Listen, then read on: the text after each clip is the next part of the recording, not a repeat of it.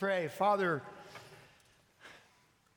singing with hearts full of joy because of what took place 2,000 years ago is a great gift that you have given your people.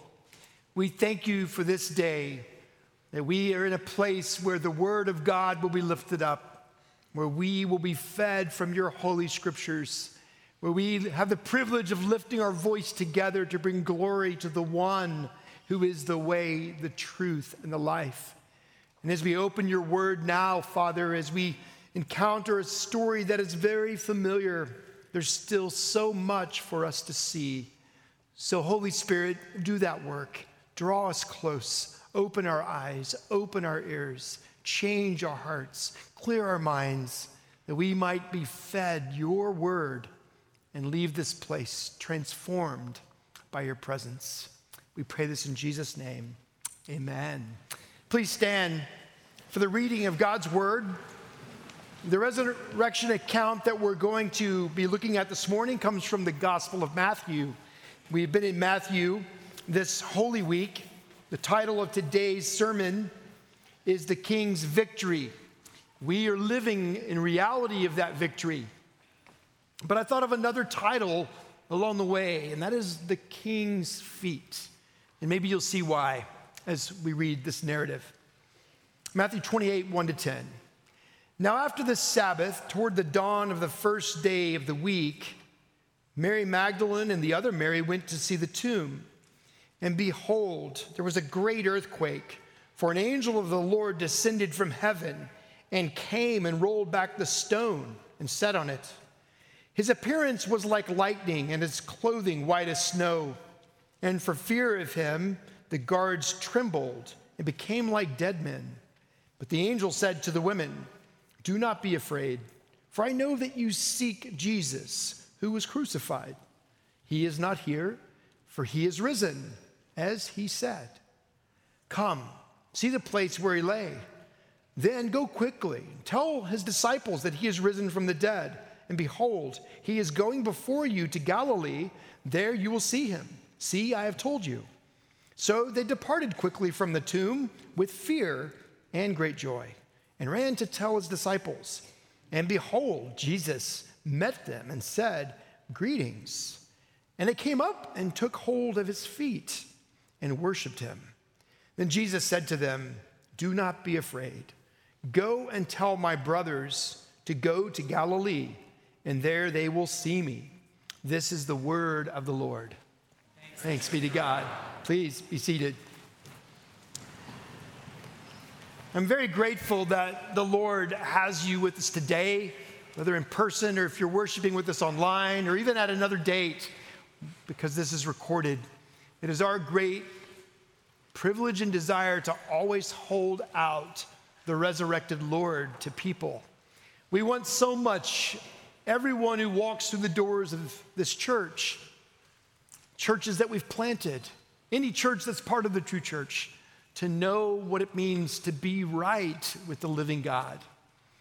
19 years ago, when I worshiped in this church for the first time, I remember being struck by the mission statement. Park Cities Presbyterian Church exists to extend the transforming presence of the kingdom of our Lord Jesus Christ in Dallas and beyond. It's why we sent our very first missionary to Russia over 30 years ago.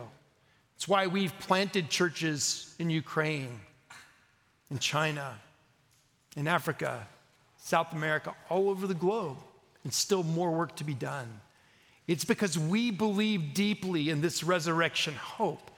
We believe deeply in this person, Jesus, who is the way, the truth, and the life. And we want those churches full of his people to be in places where horror takes place, places where there is no hope outside of this hope, which is Jesus. And it is our great privilege, even this day, to extend that good news to you. The story that we're looking at this morning involves women, women who are moving towards the tomb to take care of the body of their beloved friend and Savior Jesus. As they go towards the tomb, I wonder what they were expecting. Think about it for a moment. As these women move, Mary and Mary, towards the tomb, we can learn what they're expecting by the conversations that they have had and by what they're carrying.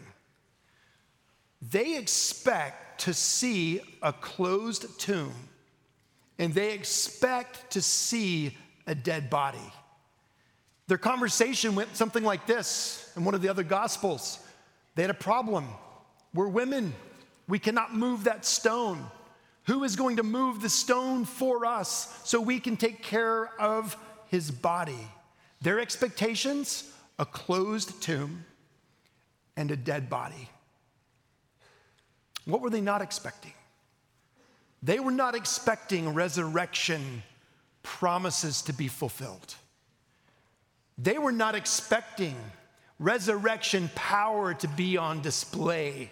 They were not expecting the resurrection person, Jesus, his very presence.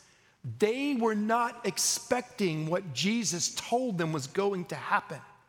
None of his followers were.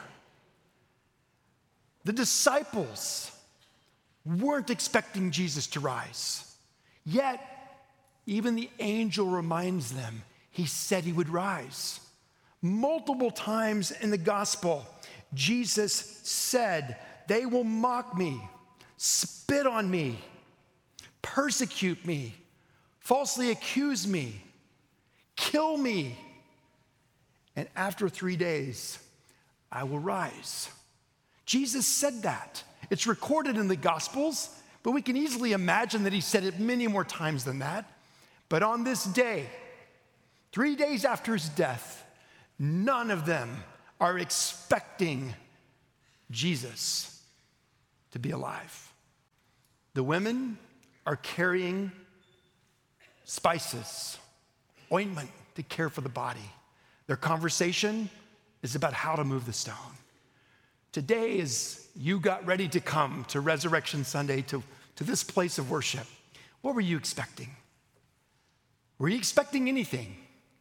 Were you expecting beautiful music, a sermon you hope won't be too long, a wonderful lunch afterwards, coming to the 11 o'clock where the traffic won't be as bad? What were you expecting?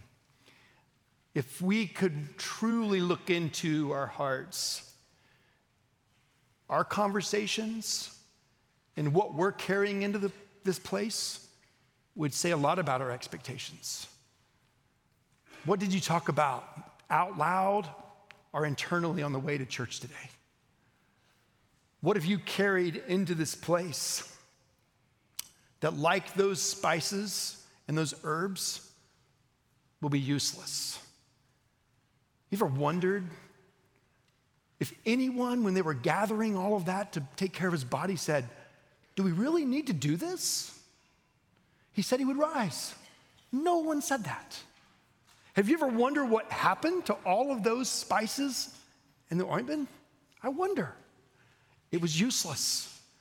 They were expecting a dead body, they were expecting a closed tomb.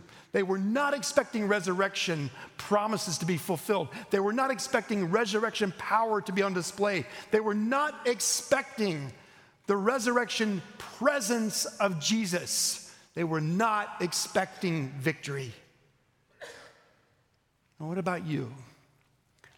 They were told he would rise. It didn't, it didn't influence their expectations. If you're a believer in Jesus, what have you been told about Christ that's not influencing your expectations? What have you been told about the promises of Christ that really aren't influencing the way you enter into this sanctuary or even the way in which you wake up each day when you've been promised new mercies? Just like them, though we've heard the word so often, we are not living in the power of his presence, his resurrection power. The women, and I love that the women are so prominent in these accounts, the women are the ones moving towards the tomb. They expect a closed tomb, they expect a dead body when they meet this angel. Now, this really happened, so you need to imagine the scene And that's all we can do is imagine. This angel comes to them. Verse 3, it says, His appearance was like lightning and his clothing white as snow. Think about how unsettling this is. In fact, they've already experienced an earthquake. That's unsettling. But now they see this angel like lightning, clothing white as snow, and they are experiencing fear. But they're not the only ones. Look at verse 4. And for fear of him, the guards trembled and became like dead men. That's interesting. You know why the guards are there? Because the religious leaders who killed Jesus remembered he said he would rise. They didn't believe he could, they didn't believe he would, but they believed it was possible that the disciples who heard the same thing Jesus said might come and steal the body to make it look like he had risen. Now, those guards, who probably were hoping the disciples would try to steal the body, it might be fun to beat on a few of Jesus' followers.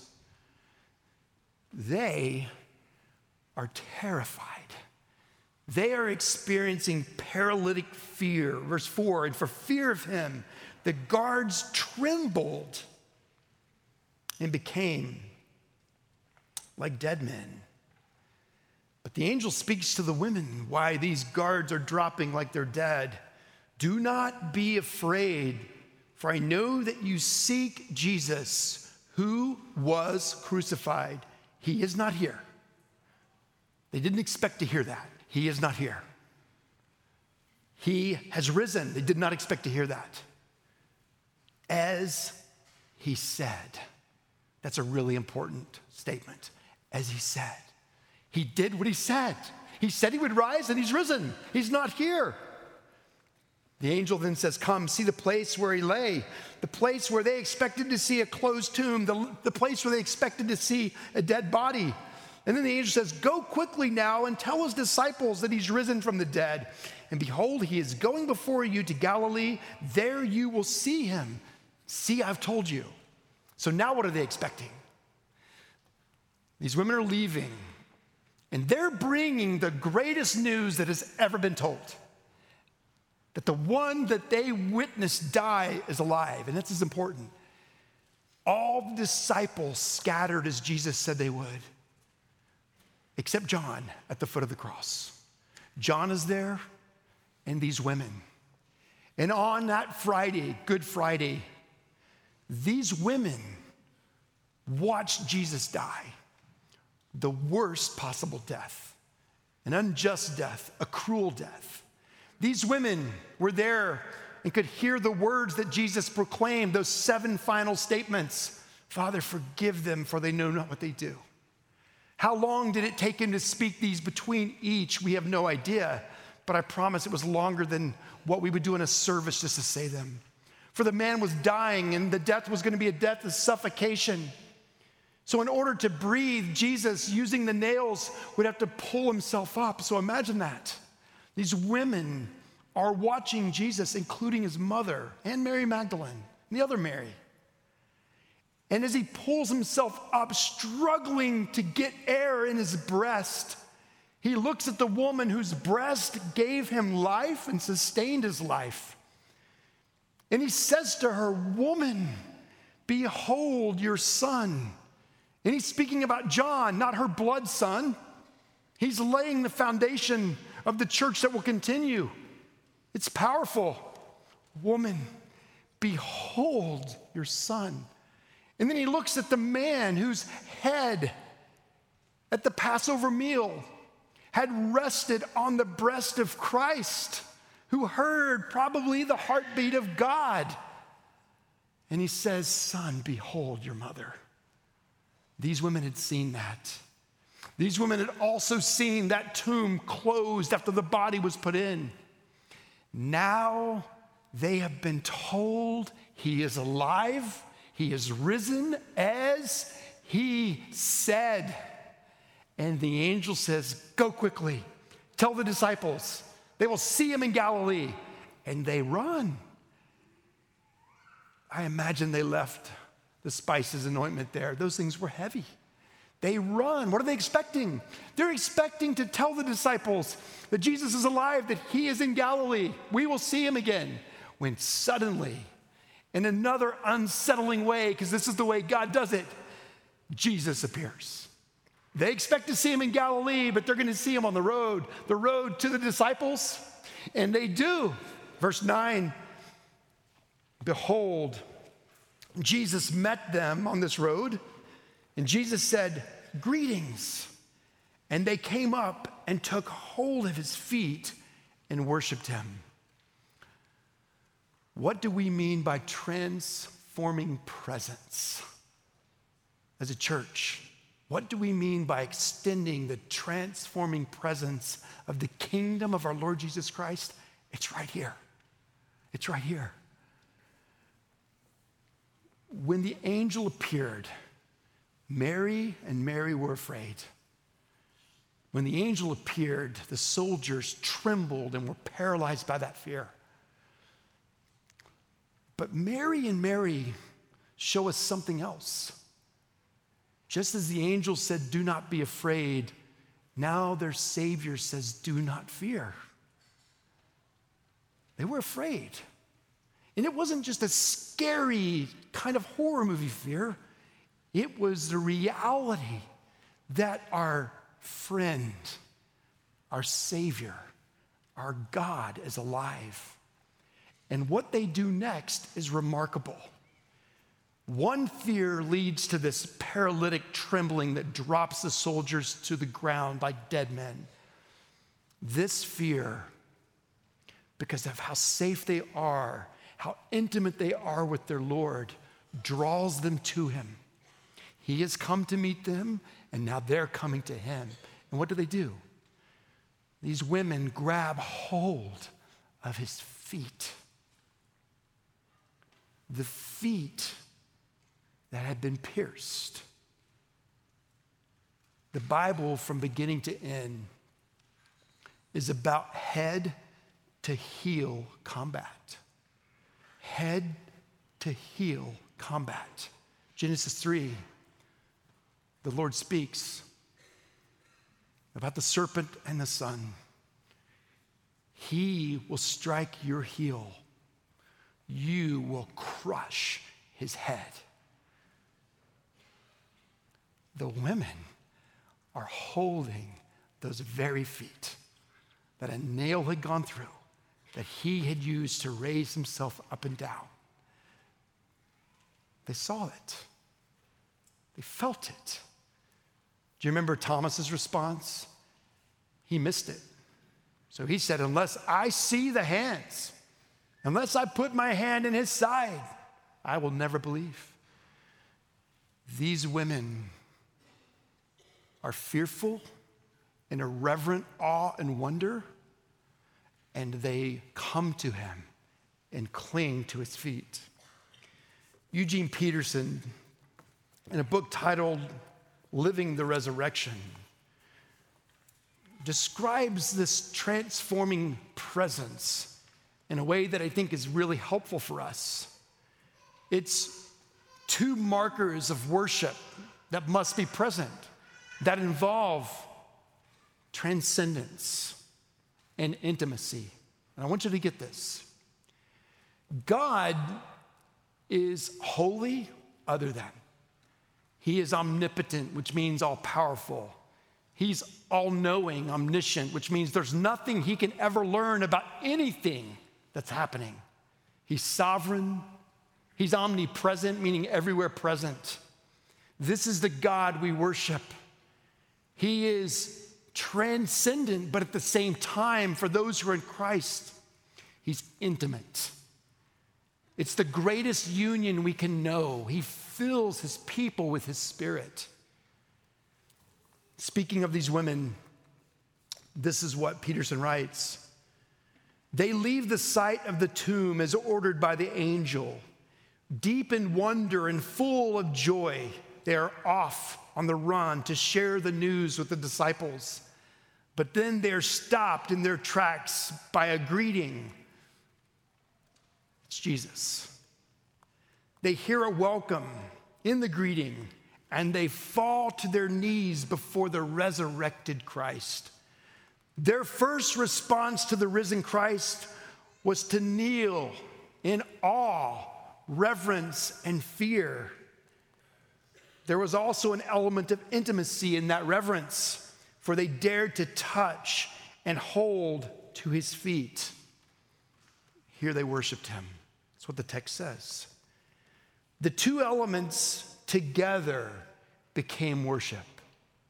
The two elements are the transforming presence. Falling to our knees before Jesus, an act of reverence, awe, fear, is not in and itself resurrection worship. Touching and holding the feet of Jesus, an act of intimacy, is not in itself resurrection worship. The acts of reverence and intimacy need each other.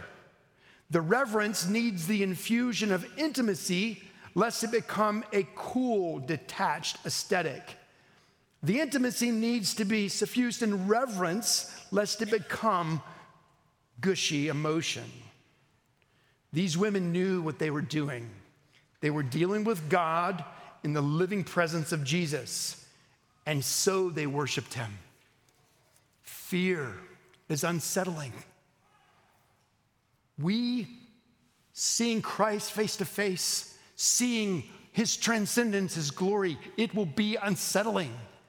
But because we're in him, we will feel so secure so safe, so intimate.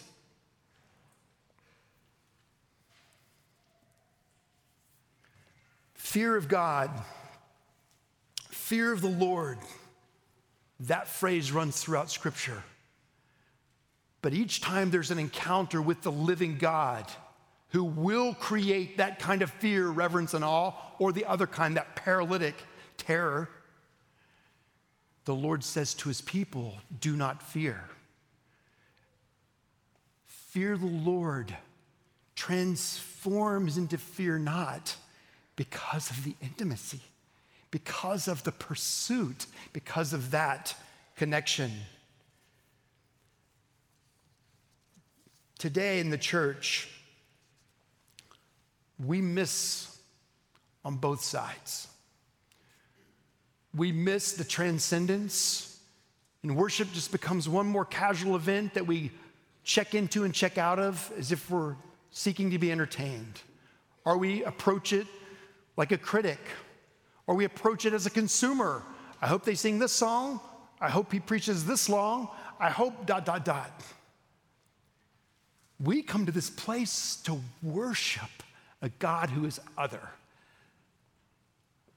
We come to praise a God who we're told that his greatness is unsearchable. His power is beyond measure. His love is so wide, deep, long, and high that the language used in the Greek means it's endless. That's who we come to worship that transcendent, other than, massive God. And at the same time, instead of living in utter fear, scared to death, can't look up, can't be near him. Those who are in Christ feel the safety of his arms wrapped around us, of his presence living in us, because it really is. Mike Yaconelli, and I've shared this before, wrote this in a challenge and an encouragement to the church. He says, The tragedy of modern faith is that we are no longer capable of being terrified. We aren't afraid of God. We aren't afraid of Jesus. We aren't afraid of the Holy Spirit. As a result, we've ended up with a need centered gospel that attracts thousands but transforms no one. Friends, so much of what's being offered as Christianity is not much more than a self help book. Try this one, try that one, buy this one, go to that conference, do this. Those things have a place, but there's so much more. So much more, and it's quite simple. It is bowing and clinging to the feet of Christ. Yaconelli writes on What happened to the bone chilling, earth shattering, gut wrenching, knee knocking, heart stopping, life changing fear, reverence, awe, that left us speechless, paralyzed, and helpless? What happened to those moments when you and I would open our Bibles and our hands started shaking because we were afraid of the truth we might find there? I remember my first trip to China when one of those who had come to Christ was reading from her Bible, the Gospel of John. And as she shared it, she said to me, sitting next to her at dinner, Don't you just weep when you read the Gospel of John. And I just looked down and thought, It's been a long, long time since I've wept at any part of the gospel. We need to see new believers and the joy and the belief that they have, as well as they need to see old believers who continue to hold the scriptures sacred and holy, but also intimate. He says, We're not afraid of the right things. We are afraid of unemployment. We are afraid of our cities. We are afraid of the collapse of our government. We are afraid of not being fulfilled, but we are not afraid of God. And he means that fear, that reverence, that awe, that he's beyond what we can even imagine. And then he writes this I would like to suggest that the church become a place of terror again. Now, listen to what he means. He is not talking about us coming into a place where we're feeling shame in the inability to worship. He's talking about coming into a place where we feel so safe and secure, but we remember who it is we're worshiping. And like the women, we see the resurrected Christ and we fall down.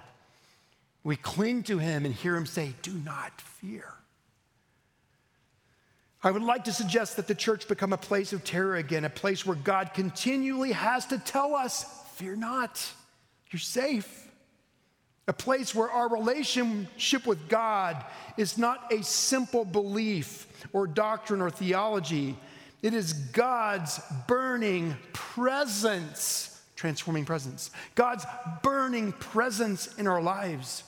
I am suggesting that the tame God of relevance be replaced by the God whose very presence shatters our egos into dust, burns our sin into ashes, and strips us naked to reveal the real person within. The church needs to become a gloriously dangerous place where nothing is safe in God's presence except us, His people. Safe, secure, but nothing else, including our plans, our agendas our priorities, our politics, our money, our security, our comfort, our possessions, our needs. Our world is tired of people whose God is tame. It is longing to see people whose God is big and holy and frightening and, listen carefully, gentle, tender, and ours our God. Our God. We are his beloved. A God whose love frightens us into his strong and powerful arms, where he longs to whisper those terrifying words. Those terrifying words I love you. He loves you. He loves his people. He loves his people so much that he demonstrated his own love for us in this. While we were still sinners, Christ died for us.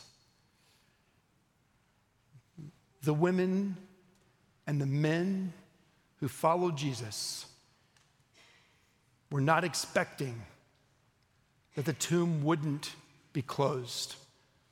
They were not expecting that a dead body wouldn't be present. So, what did God do? What he always does He moves. He moves towards his people. And as he moves towards his people, their expectations are blown apart. New expectations are created.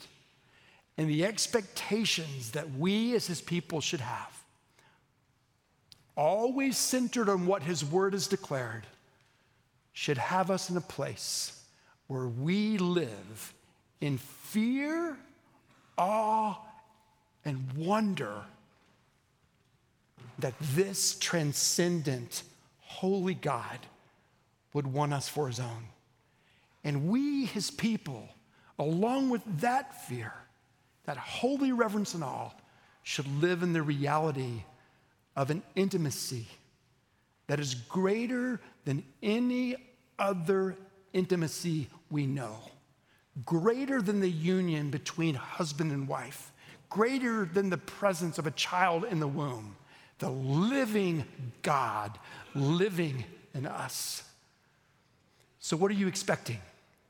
Today, as you came to this place, were you expecting to see Jesus? If you were a Christian, you're probably expecting to see him one day. But let me tell you the truth because the Spirit lives in us, we will see Christ all the time. You should set your eyes on the day that you will see him face to face. But that's not all. He has given us himself and lives in us. And his word and the means of grace, like prayer and the sacraments, help us to know his presence. We are as sheep, we know his voice. But whether you're a believer or not, you should expect to see Jesus because we're told that all will. Those who are in Christ, because of who he is, will fall on our knees to worship him. But we will do that with intimate feelings of security. We're his we're safe.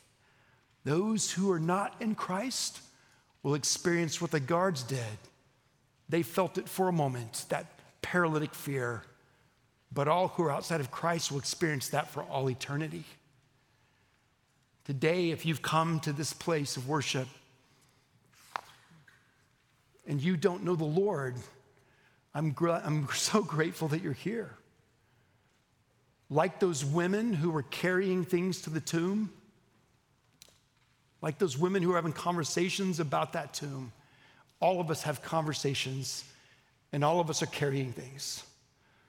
Some of you are carrying burdens that you were never meant to carry and are struggling to surrender them to the Lord. Like those spices, those burdens need to be laid down, they're useless. Some of you come into this place carrying self righteousness. I'm better than others because I live this way. It's useless. Some of you have come carrying cynicism. You think it's somewhat more intelligent or at least more authentic to say, I have lots of questions. And some of you carry doubts, and I get that. But I wonder if you're really wanting to deal with your doubts or if you just want to be stuck in doubt.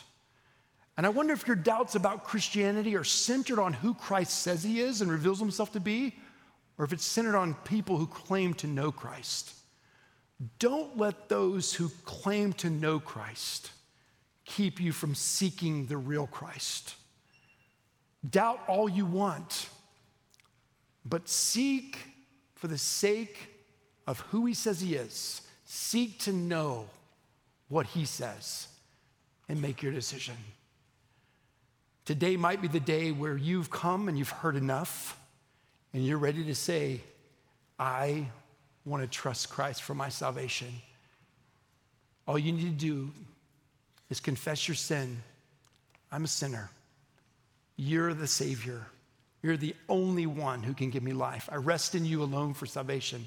As I close this in prayer, simply pray that prayer. And then come tell Paul or me or someone else around the room that you believe knows that, that we might help you begin that walk. What are you expecting? We, as his people, should expect to see Jesus, not just in heaven, but through his word and spirit now every day with new morning mercies. But we should expect it to be a joyful reality of fear, reverence, and awe, and the safety of holding on to those feet, the King's feet, the victorious feet of our Savior. Father in heaven, thank you for today. Thank you that your word indeed springs eternal. Thank you for these women who were overwhelmed by what they were not expecting. And I pray that the same thing has happened today, not just for a few in this body, but for all of us, that we would have seen more than we expected, that we would know more about how great and mighty and awesome you are but also how close and intimate and personal.